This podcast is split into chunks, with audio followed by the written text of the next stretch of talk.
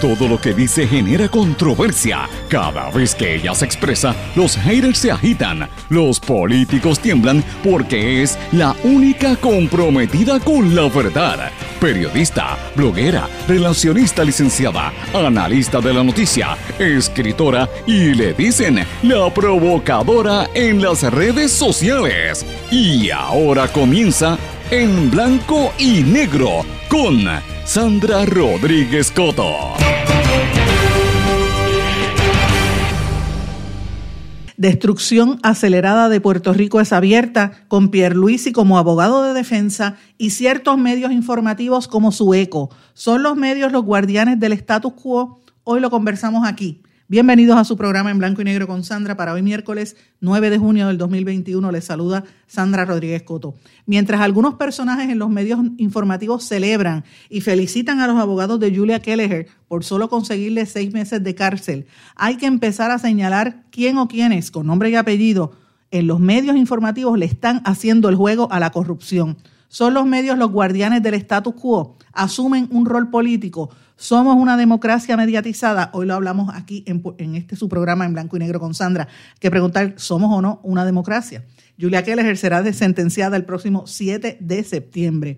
Primero fue abogado de la Junta de Control Fiscal y ahora parece ser abogado de Luma. El gobernador defiende su caótico servicio. Si usted está sin el servicio eléctrico, sepa lo que dice el gobernador. La secretaria de la Gobernación, Noelia García, deja entrever la estrategia del gobierno de Pierluisi de cerrarse recintos de la Universidad de Puerto Rico. Cuando se genera la controversia, el gobernador hace unos comentarios y pone freno. Es un hecho, no hay comunicación entre la fortaleza y los presidentes de las cámaras legislativas, alegan los líderes de la Asamblea Legislativa. Iglesia Católica destruye patrimonio del pueblo legado por don Ricardo Alegría. Venden el Centro de Estudios Avanzados de Puerto Rico y el Caribe. Siguen los problemas con la desinformación en torno al coronavirus en el Departamento de Salud. Ahora Salud investiga una aparente falsificación de resultados del COVID-19 en un laboratorio privado. Proyecto Dignidad impugna la certificación de Ricardo Rosselló como cabildero por la estadidad. Comisionado electoral Nelson Rosario solicitó también al tribunal que ordene a la Comisión Estatal de Elecciones no certificarlo. Y Estados Unidos admite el crimen contra la humanidad de separar casi 4.000 niños de sus padres en la frontera con México. Casi el 60% de esos niños son guatemaltecos. Vamos a hablar de estas y otras noticias hoy en su programa en blanco y negro con Sandra. Este es un programa independiente, sindicalizado, que se transmite simultáneamente en una serie de emisoras independientes y de la cadena WIAC en todo Puerto Rico y para la diáspora y fuera del país a través de sus respectivas plataformas digitales, aplicaciones para dispositivos móviles y sus redes sociales. Estas emisoras son Radio Grito 1200 AM en Lares, 93.3 FM en Aguadilla, X61 que es el 610 AM y el 94.3 FM en Patillas, Guayama y todo el sureste. Cadena WIAC Cabo Rojo, Mayagüez nos sintonizan por WYAC 930 AM en Isabela y el área norte por WISA WISA 1390 y desde la zona metropolitana para gran parte del país por WIAC 740 AM. También nos sintonizan por La Voz del Pepino en San Sebastián, WLRP 1460 AM. Radio Raíces. Este programa se graba, se mantiene en formato de podcast, usted lo puede escuchar ahí y como siempre le digo, me puede escribir y contestar a través de las redes sociales, todas, Facebook, Twitter, Instagram, LinkedIn o en nuestro correo electrónico en blanco y negro con sandra gmail.com. No se puede perder el programa de hoy en blanco y negro con Sandra Rodríguez Coto. Mis amigos, le doy la más cordial bienvenida a este su programa en blanco y negro con Sandra. Hoy es miércoles, mitad de semana. Hoy es un día eh, que para mí se me está haciendo bien difícil hacer el programa y les tengo que hablar con el corazón en la mano, con, con total y absoluta transparencia como soy a la gente no le gusta, pero uno tiene que ser tan feo como tan franco. Esa es mi filosofía. Yo digo lo que siento y no puedo ser hipócrita, no puedo mentir, porque se me ve en la cara. Y, no puedo. Yo no soy como otra gente. Y hoy el programa se me está haciendo bien difícil y tengo que confesárselos porque hoy yo he estado observando las últimas 24 horas una cadena de, de eventos que demuestran y corroboran lo que yo he estado trabajando, escribiendo, publicando en artículos, publicando en ensayos, publicando en libros, denunciando en este espacio, denunciando en todos mis espacios mediáticos, de lo acelerado que está el proceso de manipulación en Puerto Rico y cómo tienen a la gente dormida en Puerto Rico con las situaciones que están ocurriendo. Las últimas 12 horas, particularmente, esto ha sido un escenario, pero horroroso. Y yo a veces siento que la gente en Puerto Rico no se da cuenta, estamos como si fuéramos robots automatizados, pendientes a los chismes. Ay, se fue aquella de, guapa y fue para Telemundo. Ay, aquel eh, legislador tiene un amante. Ay, estamos pendientes a esos asuntos para olvidarnos porque no nos damos cuenta de la magnitud de lo que nos está pasando por encima como pueblo. Y hoy, mis amigos, voy a tratar de hacer un resumen. Se me está haciendo, y se lo tengo que confesar, se me está haciendo bien difícil tratar de poner en contexto lo que nos está ocurriendo. Y mi objetivo es tratar de presentárselos a ustedes para que usted llegue a sus propias conclusiones. Esta es mi opinión. En este programa es una opinión informada. Yo no me paro aquí detrás de este micrófono a leer lo que dice el titular del periódico, no, señores. Yo hago investigación y yo corroboro los datos y yo, eh, ¿verdad? Busco datos adicionales y llego a mi conclusión. Y eso es lo que quiero presentarles a ustedes, señores. Y mi pregunta es la siguiente. Lo que está viviendo en Puerto Rico, que usted está viviendo ahora mismo con la situación de Luma, con la inestabilidad en el sistema eléctrico que ha sido privatizado, lo que usted está viviendo, quizás si tiene hijos y van a ir a la Universidad de Puerto Rico y la van a cerrar, le van a cerrar los recintos. Lo que usted está viviendo ahora mismo, que quizás eh, usted se vacunó contra el COVID, pero a, lo mejor un, un amigo o un familiar compró una tarjeta para decir que tiene la vacuna y es mentira. Lo que usted está viviendo ahora mismo de enterarse que aquí hay unos laboratorios privados que están fabricando y mintiendo en los, en los resultados de las pruebas COVID. Lo que usted está viviendo ahora mismo al enterarse de que están destruyendo el legado cultural que dejó don Ricardo Alegría. Señores, lo que usted está viviendo en Puerto Rico, usted y yo y todos estamos viviendo es un proceso acelerado de lo que era Puerto Rico, es una destrucción acelerada abierta ante nuestros ojos, con abogados de defensa en el gobierno, en las más altas esferas, comenzando con el gobernador Pedro Pierluisi. Y muchas personas en los medios de comunicación que le hacen eco. Hoy vamos a hablar de eso en el contexto de lo que está pasando también con Julia Kelleher. Y para poner esto, ¿verdad?, en perspectiva, yo quiero compartir con ustedes un audio que creo que lo compartí el domingo, pero eh, me parece pertinente traerlo aquí a colación Sé que va a generar controversia porque esto lo dijo un presidente de izquierda, esto lo dijo el presidente eh, Rafael eh, Correa, que fue presidente de Ecuador. Y yo he estado muy atenta a lo que dice Rafael Correa desde hace unos años, y lo digo abiertamente porque soy transparente.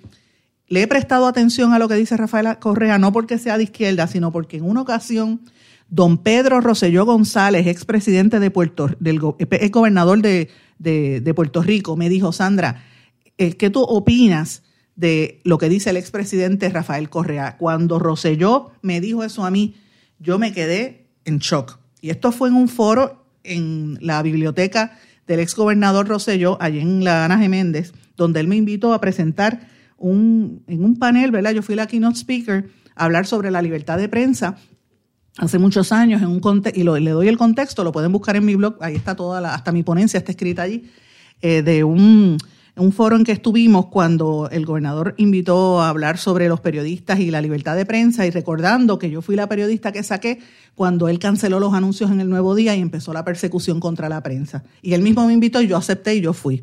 Y él me dice eso y desde ese momento yo le he estado prestando atención a lo que dice el expresidente eh, Correa, el de, el de Ecuador. Yo quiero que ustedes escuchen estas expresiones. Yo quiero que ustedes escuchen ahora esta explicación que da el expresidente de Ecuador, Rafael Correa.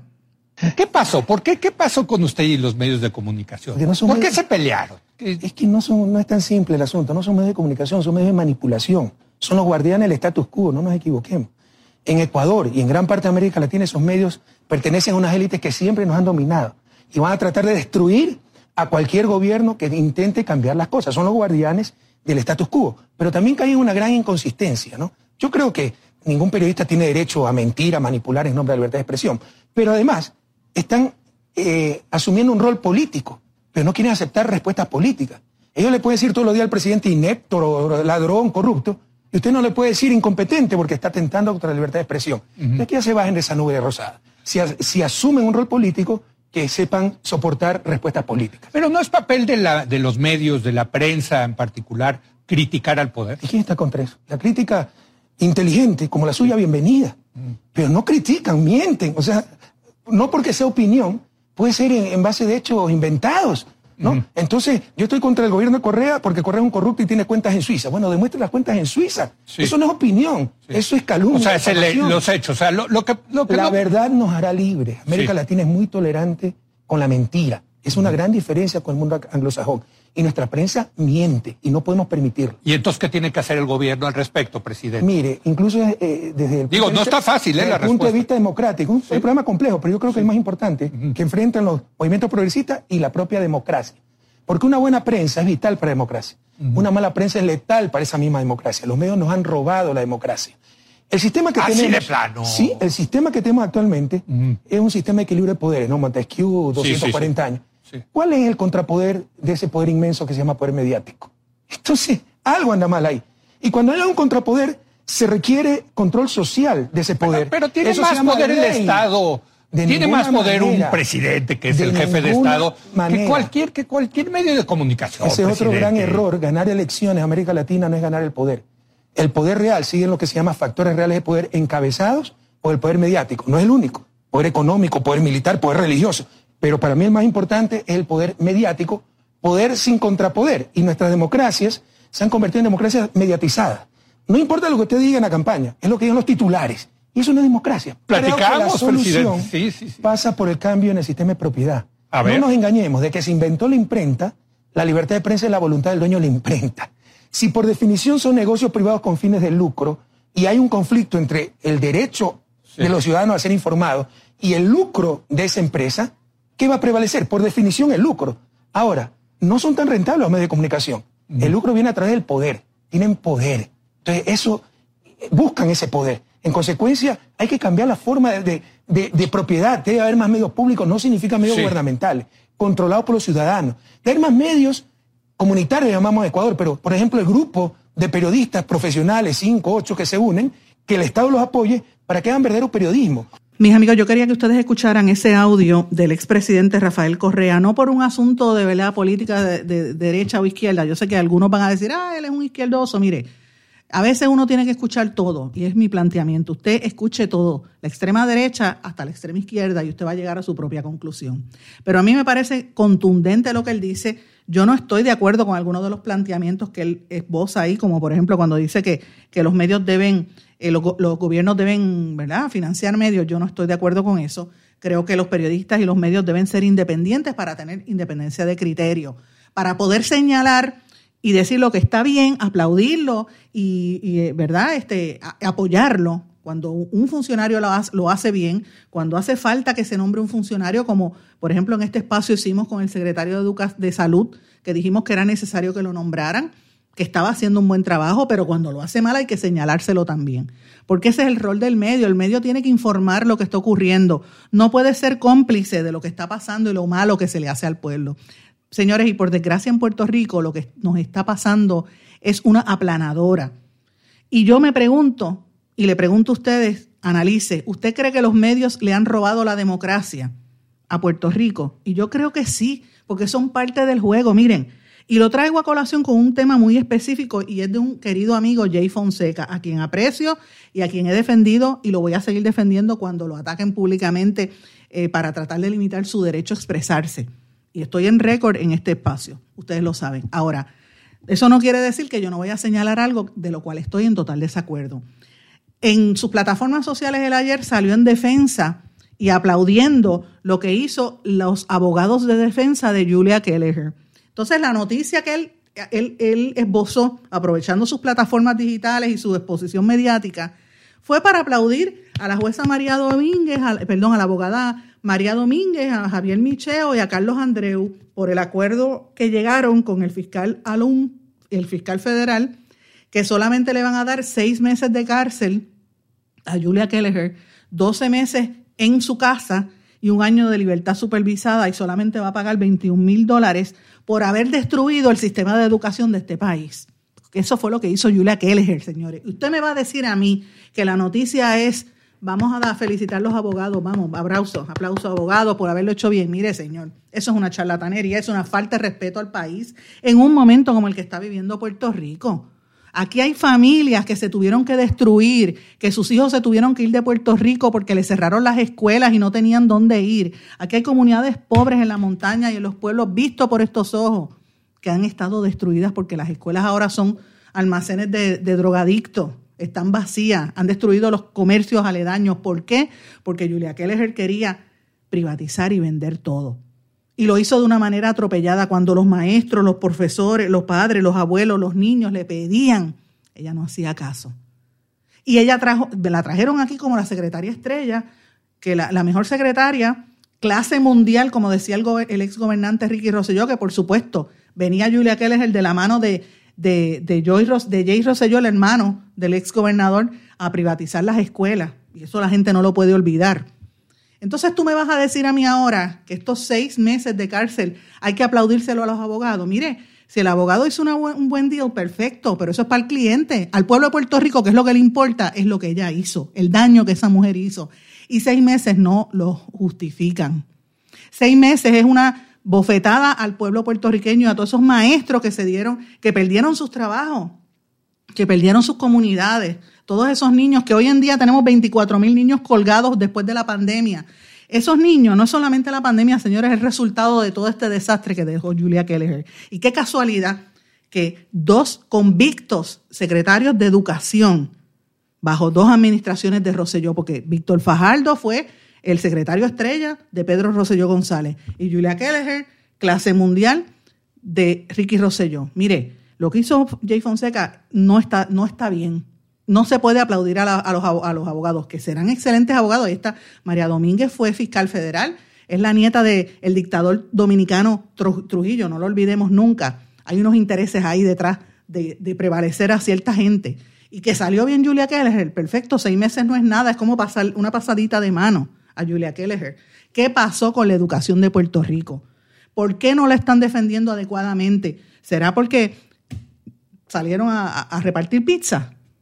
No olvidemos eso, mire, ahí es que estamos hablando, es una falta de respeto a la comunidad, a las comunidades más pobres de este país. Y por eso es que yo digo que los medios se hacen juego, se hacen eco y se hacen y le hacen el juego a todos los que roban la democracia, como Julia Kelleher. Esto es una falta de respeto decir que lo importante aquí es que los abogados le consiguieron seis meses. es una Mire, todavía el juez no ha sentenciado. Vamos a ver qué pasa de aquí a septiembre cuando la sentencien. Ese es uno de los temas que demuestra, señores, por qué Puerto Rico está en este momento tan difícil y por qué se me ha hecho tan duro comenzar el programa de hoy con esta realidad de que hay gente en los medios que está perdido, pendiente en otras cosas.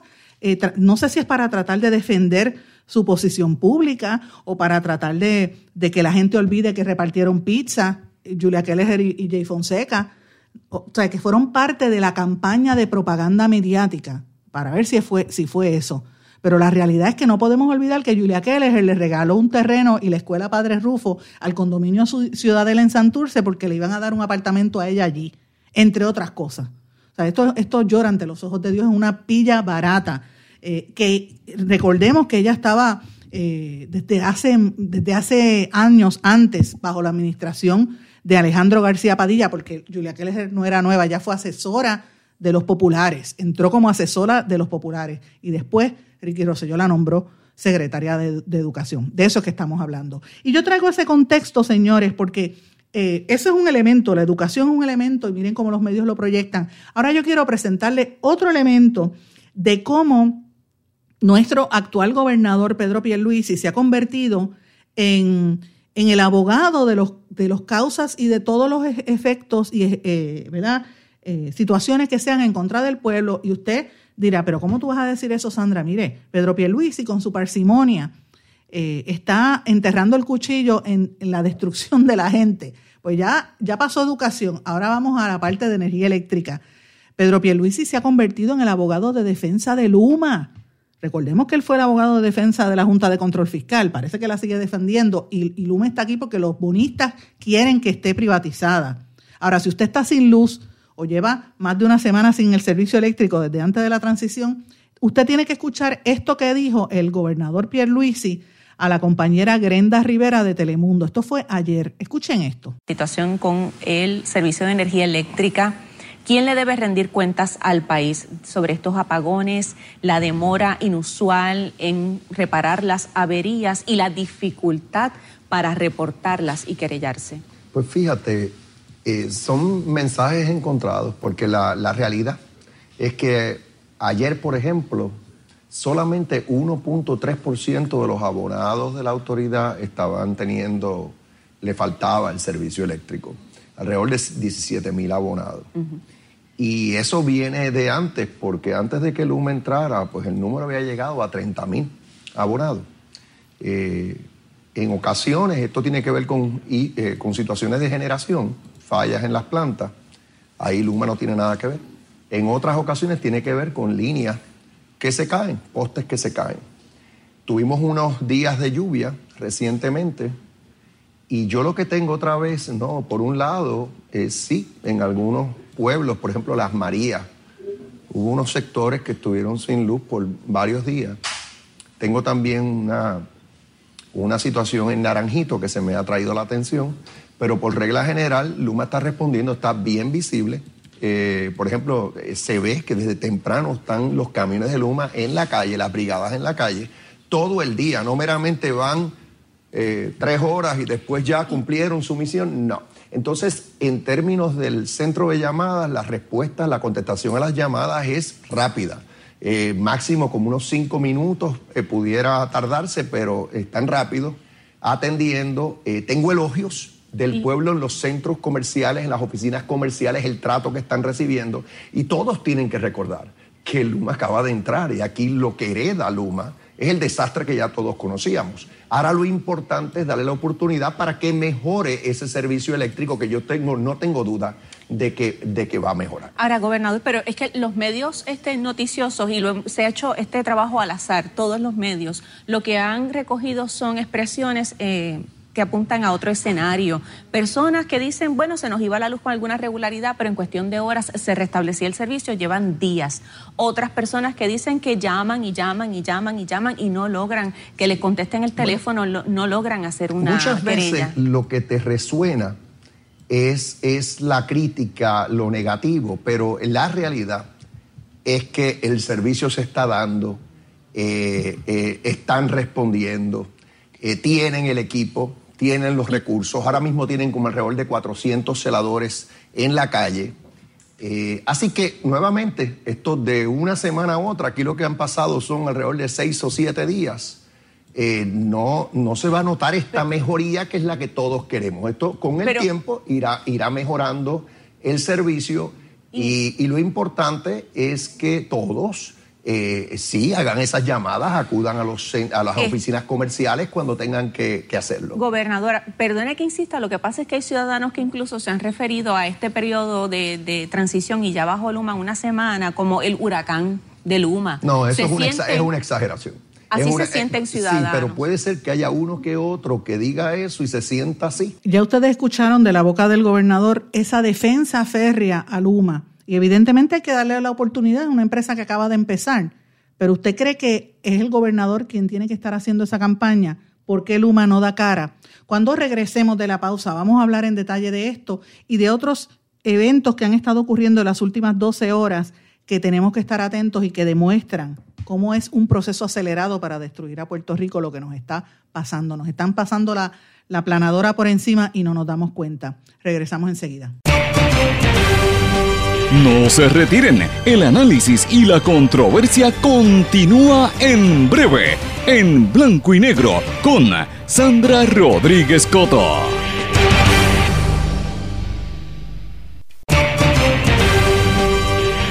Y ya regresamos con el programa de la verdad, en blanco y negro, con Sandra Rodríguez Coto. Mis amigos, regresamos aquí en blanco y negro con Sandra. Bueno, en el segmento anterior terminamos con un audio de la compañera eh, eh, Grenda Rivera de Telemundo, donde aparecía el gobernador Pedro Pierluisi como abogado de defensa de Luma. Así que si usted me está escuchando y usted vive en, algún pueblo de, del campo, en el centro de la isla, o si está en el área metropolitana y lleva más de una semana sin el servicio eléctrico y se le han dañado los enseres en la casa, sepa que el gobernador dice que esto, pues, hay que parar, que, esto es normal y el gobernador defiende a Luma. O sea, miren, miren el contexto y por qué yo creo que esto eh, se ha hecho de una manera concertada. ¿Cómo es que el gobernador va por la mañana al programa de Telemundo y ciertos días va al programa de Guapa Televisión? Mire, ese espacio donde aparece el gobernador se paga. Son espacios que el gobierno le paga como si fuera publicidad a los medios. Y el gobernador habla, ¿verdad? Porque él compró ese espacio. Perfecto. Pero ¿usted cree que eso es lo que el pueblo de Puerto Rico necesita en un momento como el que está viviendo? Es, importante que el gobernador dé el mensaje. Fíjense, no, no, no me malinterprete lo que estoy diciendo. Yo creo que está bien que el gobernador se exprese. Ahora, la pregunta es el cómo lo hace y dónde lo hace. Debe hacerlo así pagado con fondos públicos, número uno. Y número dos, debe negarse a contestar las preguntas que la gente exige. La compañera Grenda Rivera trató de hacer las preguntas y ustedes lo escucharon en el segmento anterior y él no le permitió porque él va, el gobernador va con sus talking points de defensa y como buen abogado de defensa y Pierluisi tiene una ventaja. Pierluisi eh, habla pausado y va suavecito y con su parsimonia duerme a la gente. Señores, y él está defendiendo a Luma. Luma lleva un año en Puerto Rico, Luma sabía lo que había, Luma debía haber estado preparada para esto. Pero si usted es de los que está ahora mismo con los enseres dañados, lleva más de una semana sin luz, porque esto empezó antes de que se diera la transición en algunos renglones, o si usted es uno de los que llamó a Luma y llegó la gente de Luma con armas largas, como le pasó a, Alex eh, Cruz en, Bayamón, que lo dijimos en el día de ayer, pues mira, sepa que en Fortaleza no lo van a apoyar, porque en Fortaleza están defendiendo al privatizador. Pero eso no es único, lo único que está pasando en Puerto Rico. Yo quiero que ustedes escuchen ahora cómo a la, a la secretaria de la Gobernación, Noelia García Bardales, se le zafó la lengua y dejó entrever cuál es el, el la estrategia del gobierno, que es privatizar la educación, destruir la educación, y tienen a sus acólitos que no van a decir esto que yo estoy mencionando, porque obviamente ya usted sabe que si, a Julia Keller le aplauden a los abogados para que nadie piense en lo que ella hizo y se olvide de lo que hizo Julia Keller, imagínense lo que está pasando ahora. O sea, pasamos ahora del tema de, de energía eléctrica a la educación y escuche lo que dijo Noelia García. ¿Qué ha hecho la YUPI para reducir sus gastos operacionales? Porque tenemos 11 recintos, porque no hay cuatro, y, y, vendemos tres. Y recaudamos dinero y concertamos. Digo, estoy aquí pensando lo loco como si esto fuera mi compañía. ¿Dónde tú vas a poner 3.600 estudiantes? La YUPI de Río La YUPI de Río ¿aguanta 3.000? Antes aguantaba 20, ahora hay 12, claro que los aguanta. Pero actualmente no puede aguantar. Porque no hay porque no hay currículo, porque no hay maestros, porque no hay... Señores, esa que se expresa, que habla a lo loco, como dijo ella, ella misma se dijo loca, es Noelia García Bardales, la secretaria de la gobernación de Pedro Pierluisi. Y ya ustedes escucharon de boca de ella, esto no me lo he inventado yo, cómo ella, eh, la política es pender, porque están en una total desconexión, no entienden al país, no viven en Puerto Rico, viven en sus cúpulas de poder y de gente con dinero y no saben lo que es batir, el cobre y tener que tener tres part-times para poder ir a la universidad, como cientos y miles de estudiantes en todo Puerto Rico, para poder echar hacia adelante, porque no entienden la necesidad del pueblo. Esa expresión arrogante, eh, de falta de, de educación, de falta de conocimiento absoluto ha hecho quedar como en ridículo al gobernador. Y el gobernador tuvo que salir a decir, escuché la totalidad del sonido, me enteré de lo que se discutió, están hablando de los gastos de la universidad y ella no está abogando por un cierre. Y trató de, de, eh, de, amarrar el pastel, porque lo que ella hizo fue empastelar eso, y es lo que está tratando de hacer el gobernador como buen abogado de defensa, empastelando la versión para que la gente se olvide de que esto que dijo la secretaria de la gobernación. Pero no lo se puede olvidar, señores, porque aquí ha habido un proceso sistemático en los últimos años de destruir la universidad, como pasó con ahora en energía eléctrica. Y esto de la, de la universidad es importante, señores, porque... Eh, y, yo no, ¿verdad? Yo quiero dejar meridianamente claro, yo no estudié en la Universidad de Puerto Rico, yo estudié en Estados Unidos, así que no tengo nada por qué defender al UPR, pero la defiendo por una razón muy sencilla. Lo, menciono porque me gusta, la gente rápido dice, ah, te estudié en la UPI. No, no, no, no. Yo estudié fuera. yo estudié en Estados Unidos, pero entiendo el rol de la Universidad de Puerto Rico y la defiendo porque la Universidad de Puerto Rico es importante. Tienen que mantenerse los 11 recintos abiertos porque la Universidad de Puerto Rico es lo que ha permitido que los pobres de este país echen hacia adelante y se superen es el, ente unificador, que si hay excesos, sí los hay, como ha ocurrido en, educación, que si nos exageramos, los profesores teniendo a sus hijos los gastos administrativos, eso es real. Que si hay politización también, pero ese no es el asunto del que estamos hablando. Estamos hablando del derecho que tienen los estudiantes a ir a una universidad pública de buen recurso y la mejor educación, porque es la realidad, los mejores profesores están ahí. Eso no se puede o sea, el que diga lo contrario está mintiendo. Así que hay que defender la Universidad de Puerto Rico y esto que está haciendo la secretaria de la Gobernación es una demostración fehaciente de la política pública y por eso es que el gobernador está diciendo que no quieren ningún cierre y que no van a, la desmintió, dijo que no van a, permitir ningún cierre, que lo que quieren es consolidar trabajos administrativos. Señores, así que fíjense como primero yo empecé con este programa, eh, explicándole lo que dicen los medios, lo que decía, eh, si los medios son parte del esquema, ¿verdad? cómo se generan esta opinión pública para desviar la atención del asunto. Y, nosotros como pueblo estamos viviendo demasiadas cosas.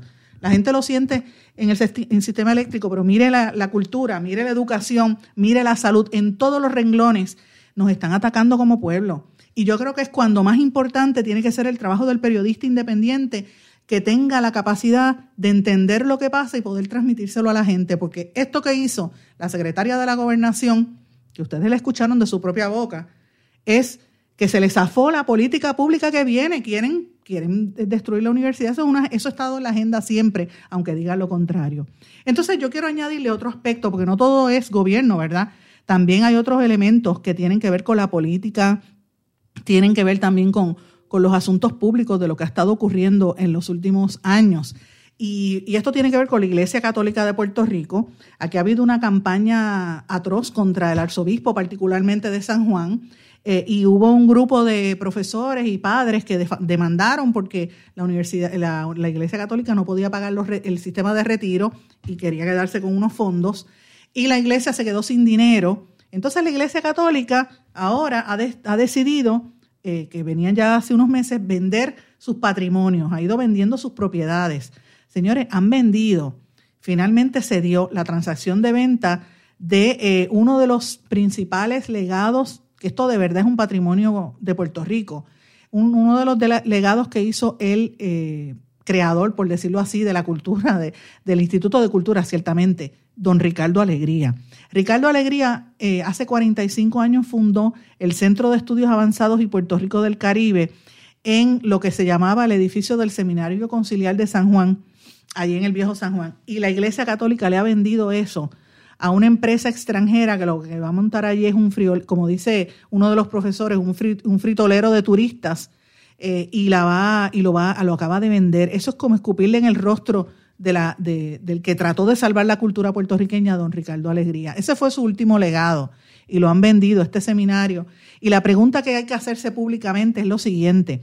Esa transacción de venta para el hotel que van a hacer ahí, en, ese, en esa propiedad que era un centro académico de la cultura, y esto fue la Iglesia Católica, le, pregunto, ¿tiene el aval de la Oficina de Preservación Histórica Local? ¿La Oficina Federal de Monumentos Históricos lo permite? ¿La Asamblea Municipal y el honorable alcalde de San Juan, eh, Miguel Romero, permite esta transacción? Porque se supone que el viejo San Juan completo sea un patrimonio de la humanidad eh, decretado por la UNESCO y por la ONU hace un montón de años, ¿es, ¿es permisible que se utilicen esas estructuras para hacer hoteles y hacer actividades públicas? Es la pregunta que hago yo. ¿Dónde queda el valor histórico y los fines educativos que tenía?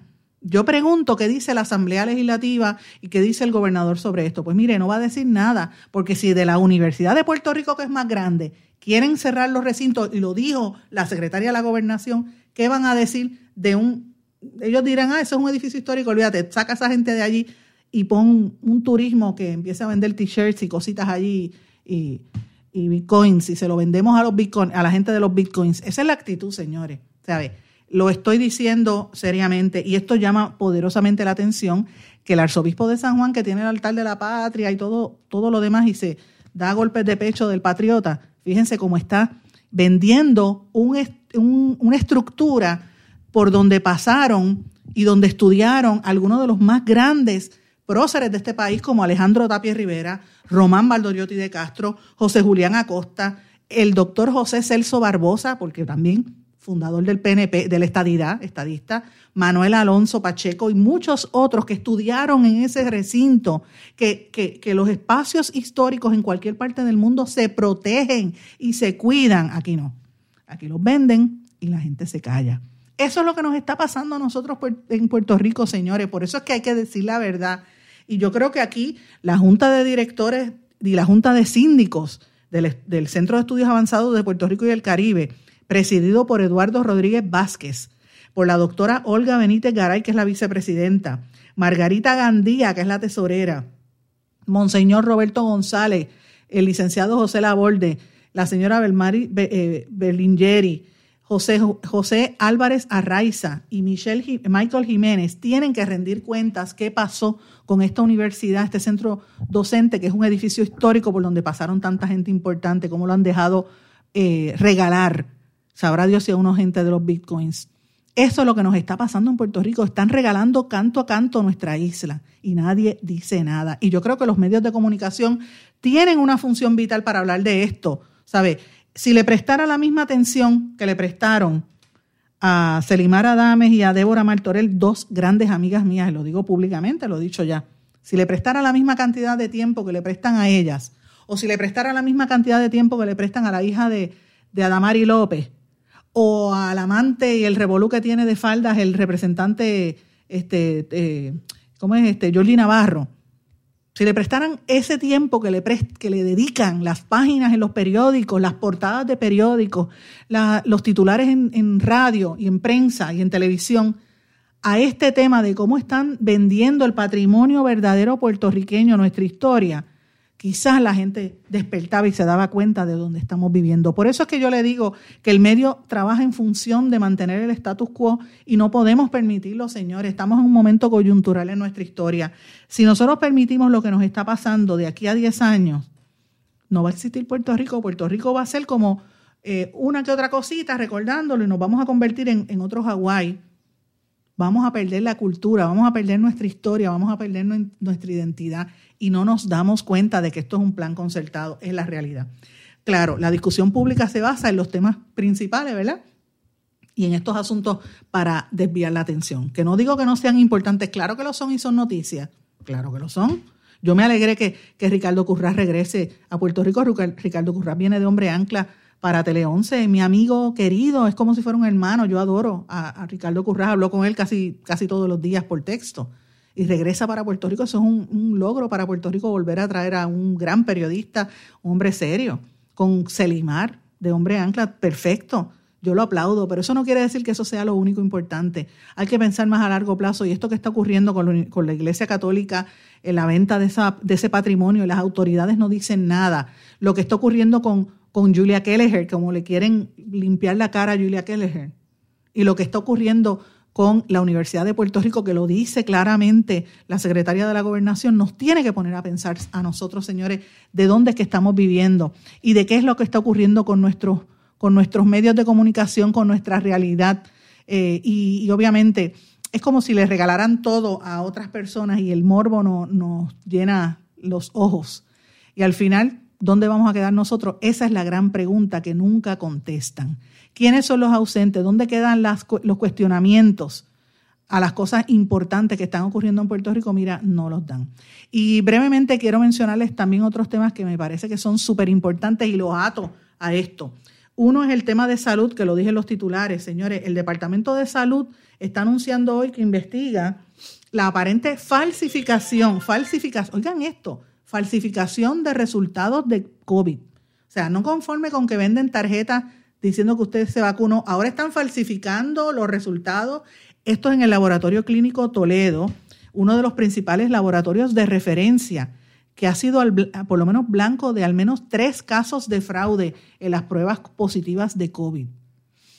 Esto es delito, esto es delito, lo está diciendo la Oficina de Investigaciones del Departamento de Salud, este señor Jesús Hernández, que es como si fuera un policía eh, y le gusta ese rol, pero por otro lado, ¿qué está pasando? Que no nos dicen la verdad con las estadísticas Ahí es que hace falta la fiscalización, pero claro, ¿por qué no fiscalizan? Porque hay pauta publicitaria. Volvemos a lo mismo, ¿en dónde queda el pueblo enterándose de estas situaciones? Y esto viene en un momento donde ya estamos casi de vuelta a la normalidad, donde a nivel mundial se están dando unas movidas importantes y unas noticias que aquí a veces ni se discuten. Precisamente esta mañana, el principal asesor médico de la Casa Blanca, el epidemiólogo Anthony Fauci, que ustedes saben está bajo fuego, pero Fauci advirtió que la variante Delta del coronavirus que encontraron allá en la India, él dice, ojo, esto puede convertirse en la cepa dominante en Estados Unidos y hay que empezar a vacunar rápido porque esta es peor, esta desencadena en el hongo este negro en los pulmones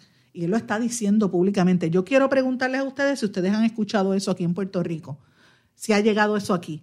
¿Qué medidas se están tomando para evitarlo? No, aquí de lo único que hablan es de vamos a vacunarte, no te entran en el detalle. Y esas son las cosas que yo reclamo, por eso es que exijo que se haga un mejor trabajo. Y le pido a ustedes que me están escuchando que analicen las palabras de, de este segmento, lo que he estado tratando de traerles. Y el mensaje es sencillo hay que estar informado y para informarse bien hay que hacer buen trabajo en los medios de comunicación. Vamos a una pausa, regresamos enseguida. Vamos a una pausa, regresamos enseguida. No se retiren, el análisis y la controversia continúa en breve, en blanco y negro, con Sandra Rodríguez Coto.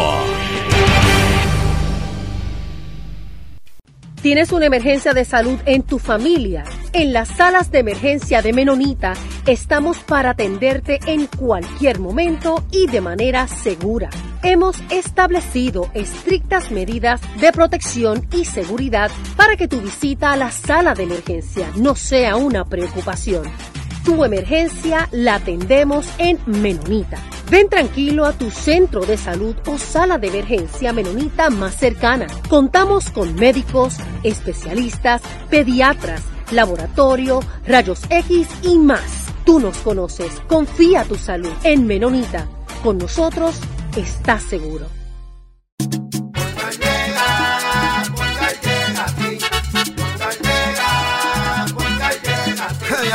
Eso es lo que te responden, pero ahora botaron la ola, porque ya no importa en qué parte de la isla estés. Si tuviste un accidente, mi gente de Poingal le llega a tu casa o trabajo para que no te complique. Con servicio en todas partes de la isla y el mejor servicio al cliente. Por eso y mucho más, yo Piru lo digo, yo quiero Poingal. ¡Duro!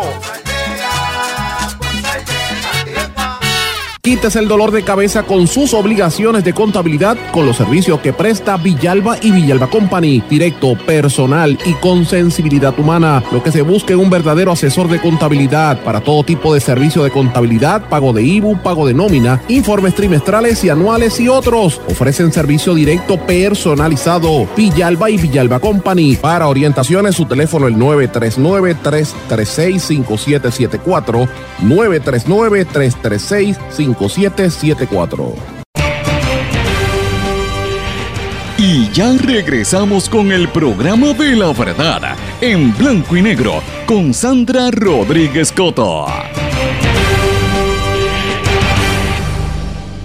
Regresamos en blanco y negro con Sandra. En esta parte final quiero traerles algunos temas importantes que se me quedaron en el segmento anterior de noticias que yo creo que hay que prestarle atención. El proyecto Dignidad impugnó formalmente la certificación de Ricky Rosello como cabildero por la estadidad.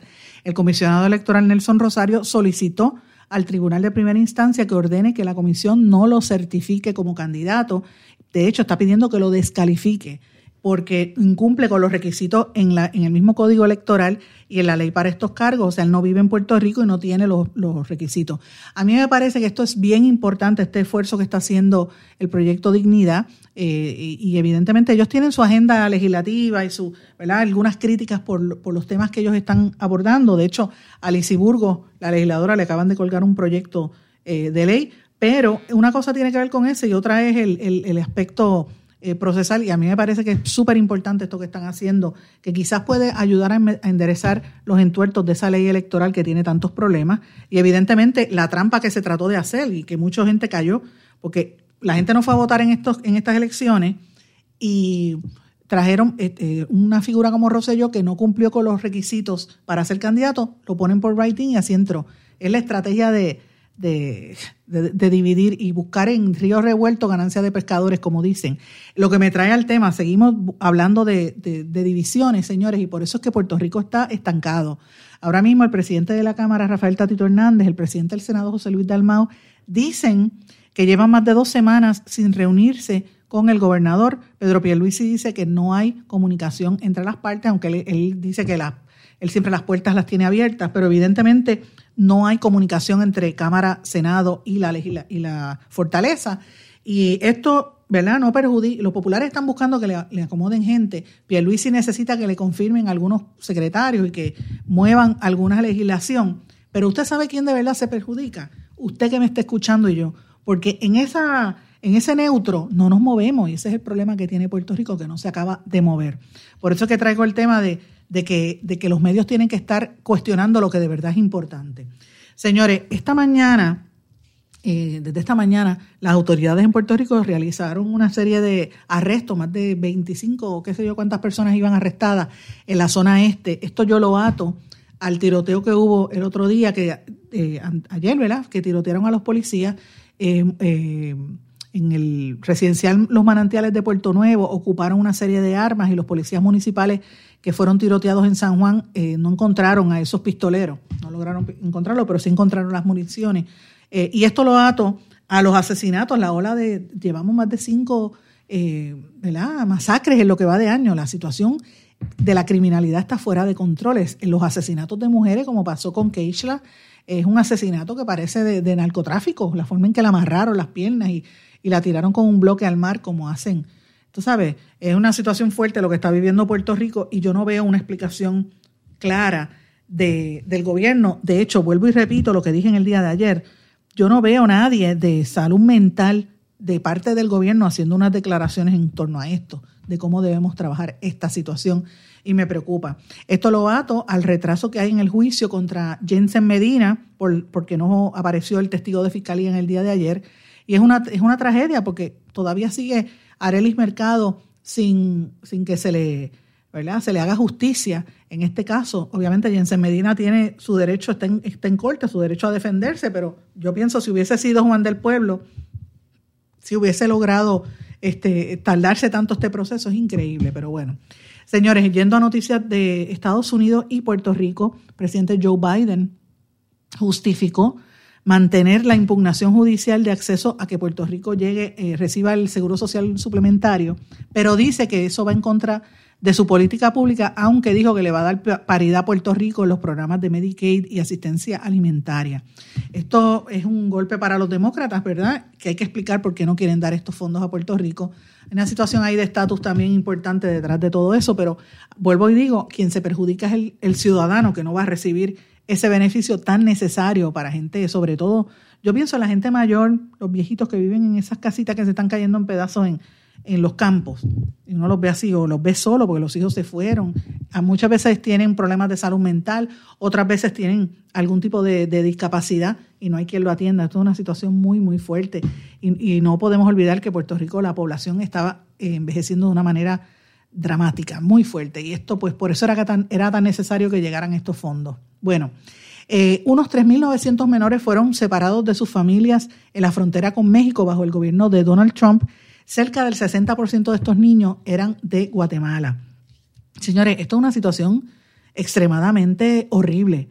Dice que ese, informe que presentó el gobierno federal es mucho más, es mucho menor, mucho más pequeño que un estudio que había hecho la Unión Americana por las Libertades Civiles, ACLU, que había encontrado 5.500 niños que habían separado de su familia. Y usted rápido va a decir, ah, bueno, pero ¿qué tiene que ver?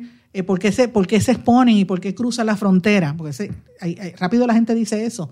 Ah, pero si usted lleva a sus hijos, ¿para qué, ¿para qué llevo los hijos? Mire, si usted está huyendo del narcotráfico y usted está huyendo de la pobreza y usted está huyendo para salvar su vida, como pasa con muchos de estos países, usted se quiere llevar lo que tiene encima y a su familia entera. Y es una tragedia lo que se está viviendo. Y lo que no podemos olvidar es que gran parte del problema, por un lado, es la corrupción de los gobiernos en, Centroamérica, pero por otro lado son las políticas económicas de los Estados Unidos hacia esa región. ¿Qué ha hecho Estados Unidos para mantener a, a los dictadores, para mantener el trasiego de droga en esa región? Esto es la realidad y no se puede tapar el cielo con la mano. Eh, de esos niños, que es la parte más trágica, 2.270 eran guatemaltecos, seguidos de 1.150 hondureños, después salvadoreños, mexicanos, brasileños y rumanos. Imagínense, cantidad de niños que, y por donde más entran es por Arizona. Muy triste esto. Bueno, en América Latina, ahora mismo la Comisión Internacional para los Derechos Humanos está en Colombia investigando las muertes, desapariciones y abusos policiales por la crisis que se lleva en el último mes y medio en ese país. Eh, y me imagino que en los próximos días van a dar a conocer el informe, pero dicen que la situación está muy fuera de control. Quiero mencionarles también una noticia que esto destaca, ¿verdad? ¿Cómo es que estos países más ricos, como mismo Estados Unidos y algunos países de Europa, se comportan cada vez más como las repúblicas bananeras que critican. Aquí nosotros no somos un país rico, pero nuestros gobernantes actúan como, como dictadores de repúblicas bananeras y de hecho actúan como, la, como hace la extrema izquierda. Muchas veces la, la forma de actuar de, por ejemplo, lo que hicieron con la ley de la reforma electoral y otros, es como hizo la extrema izquierda en esos países de la República Bananera. Tanto que critican, usted lo oye, ay, Venezuela, ay, Cuba. Mire, pero si, si el líder político suyo actúa de la igual, aunque diga que es estadista, porque la mayor parte son estadistas, actúan así. Pues mire, eh, ahora hay un estudio que está dando a conocer, según el analista económico Marshall Aubark, de los miles de millones de dólares que recientemente fueron emitidos y, la posibilidad de que puedan acarrear un escenario de hiperinflación al no crearse nuevos bienes y servicios, particularmente en Estados Unidos. Eh, y, eso pues se da en un momento donde hay lo que ellos llaman hiperpartidismo, o sea, la politiquería partidista está tan fuerte en los medios eh, y sobre todo en el control de los que mantienen la élite en los medios, que por lo general, mm, y vuelvo a lo mismo, fíjense cómo comencé el programa hablando de los medios, critican a, las masas, ah, porque están estos, eh, ¿verdad? Peleando por la, en el caso de Puerto Rico, ¿por qué quieren defender a la autoridad si eran todos unos vagos? Y desvían la atención en eso en vez de hablar de, mira, Luma lleva un año aquí y no ha hecho el trabajo en un año, para el cual se le pagaron millones de dólares. Y le dimos el contrato y en una semana no han podido resolver. Esa es la versión eh, distinta. Le doy el ejemplo de Luma, pero eso es lo que están hablando a nivel internacional analistas como analistas económicos Marshall Aubert, que le estaba mencionando, que dice que, esto demuestra la política de cómo, cómo los países más ricos y países como Estados Unidos actúan como las repúblicas bananeras que critican, ¿verdad? Eh, acrecentando las desigualdades económicas y, ¿verdad? Eh, obviamente reconociendo donde los ricos cada vez son más ricos y los pobres tienen más problemas. Hay unos problemas estructurales en los políticos, en los partidos políticos en, esos países y en, las estructuras de los gobiernos de todos esos países. Eh, y, me pareció meritorio traerles este tema a ustedes porque creo que ata a todo lo que hemos estado hablando durante el día, desde que comenzó el programa. ¿Dónde queda la función del medio como, como, ¿verdad? Como comunicador, como filtro para transmitirle a usted la información? Y más que nada, ¿dónde queda el individuo en toda esta discusión pública. ¿Qué usted piensa de esto? Déjeme saber, a mí me parece importante que sepamos cuál es su opinión al respecto. Escríbame a través de las redes sociales, escríbame a través del correo electrónico en blanco y negro, eh, en blanco y negro con sandra arroba gmail.com. Eh, me parece que es importante conocer qué usted opina al respecto de todo esto, lo que dijimos al principio, cómo hay esta división, ¿verdad?, eh, económica y cómo empiezan los, la gente que está en los, centros de poder y esto que pasa en Puerto Rico pasa en otras partes, como bien dije, eh, a, tratar de desviar la atención de los temas medulares y, a traer sus temas más importantes. Así que me parece un tema, no sé, creo que es importante. Antes de terminar, quería mencionarle una noticia también relacionada un poco al tema del COVID, que como les dije hace un ratito, me preocupa que el Fauci, el doctor Fauci, hizo un señalamiento de que la, variante esa de la India es la que podría tener más cobertura o que podría llegar a los Estados Unidos. Ahora acaba de salir que la Organización Mundial de la Salud aseguró que esa variante se ha propagado ya en 60 países. O sea, la variante que yo, acuérdense que las, variantes del COVID le quitaron las letras y los números, ahora se llaman con el alfabeto romano, pues es la variante eh, Delta. Eh, dice que la variante más transmisible delta es más transmisible que la alfa. Eh, así que esto lo está diciendo la Organización Mundial de la Salud. Hay que tener mucho cuidado. Me parece que aquí en Puerto Rico es hora de que empiecen a hablar de este tema. Mis amigos, me tengo que ir, no tengo tiempo para más. Les agradezco su sintonía y como siempre, no, no se olvide de mandarme sus comentarios a todas las redes sociales y al correo electrónico en blanco y negro con Sandra gmail.com. Que pasen todos. Muy buenas tardes. ¿Se quedó con ganas de más? Busque a Sandra Rodríguez Coto en las redes sociales o acceda a en blanco y negro.blogspot.com porque a la hora de decir la verdad solo hay una persona en la cual se puede confiar. Sandra Rodríguez Coto en blanco y negro.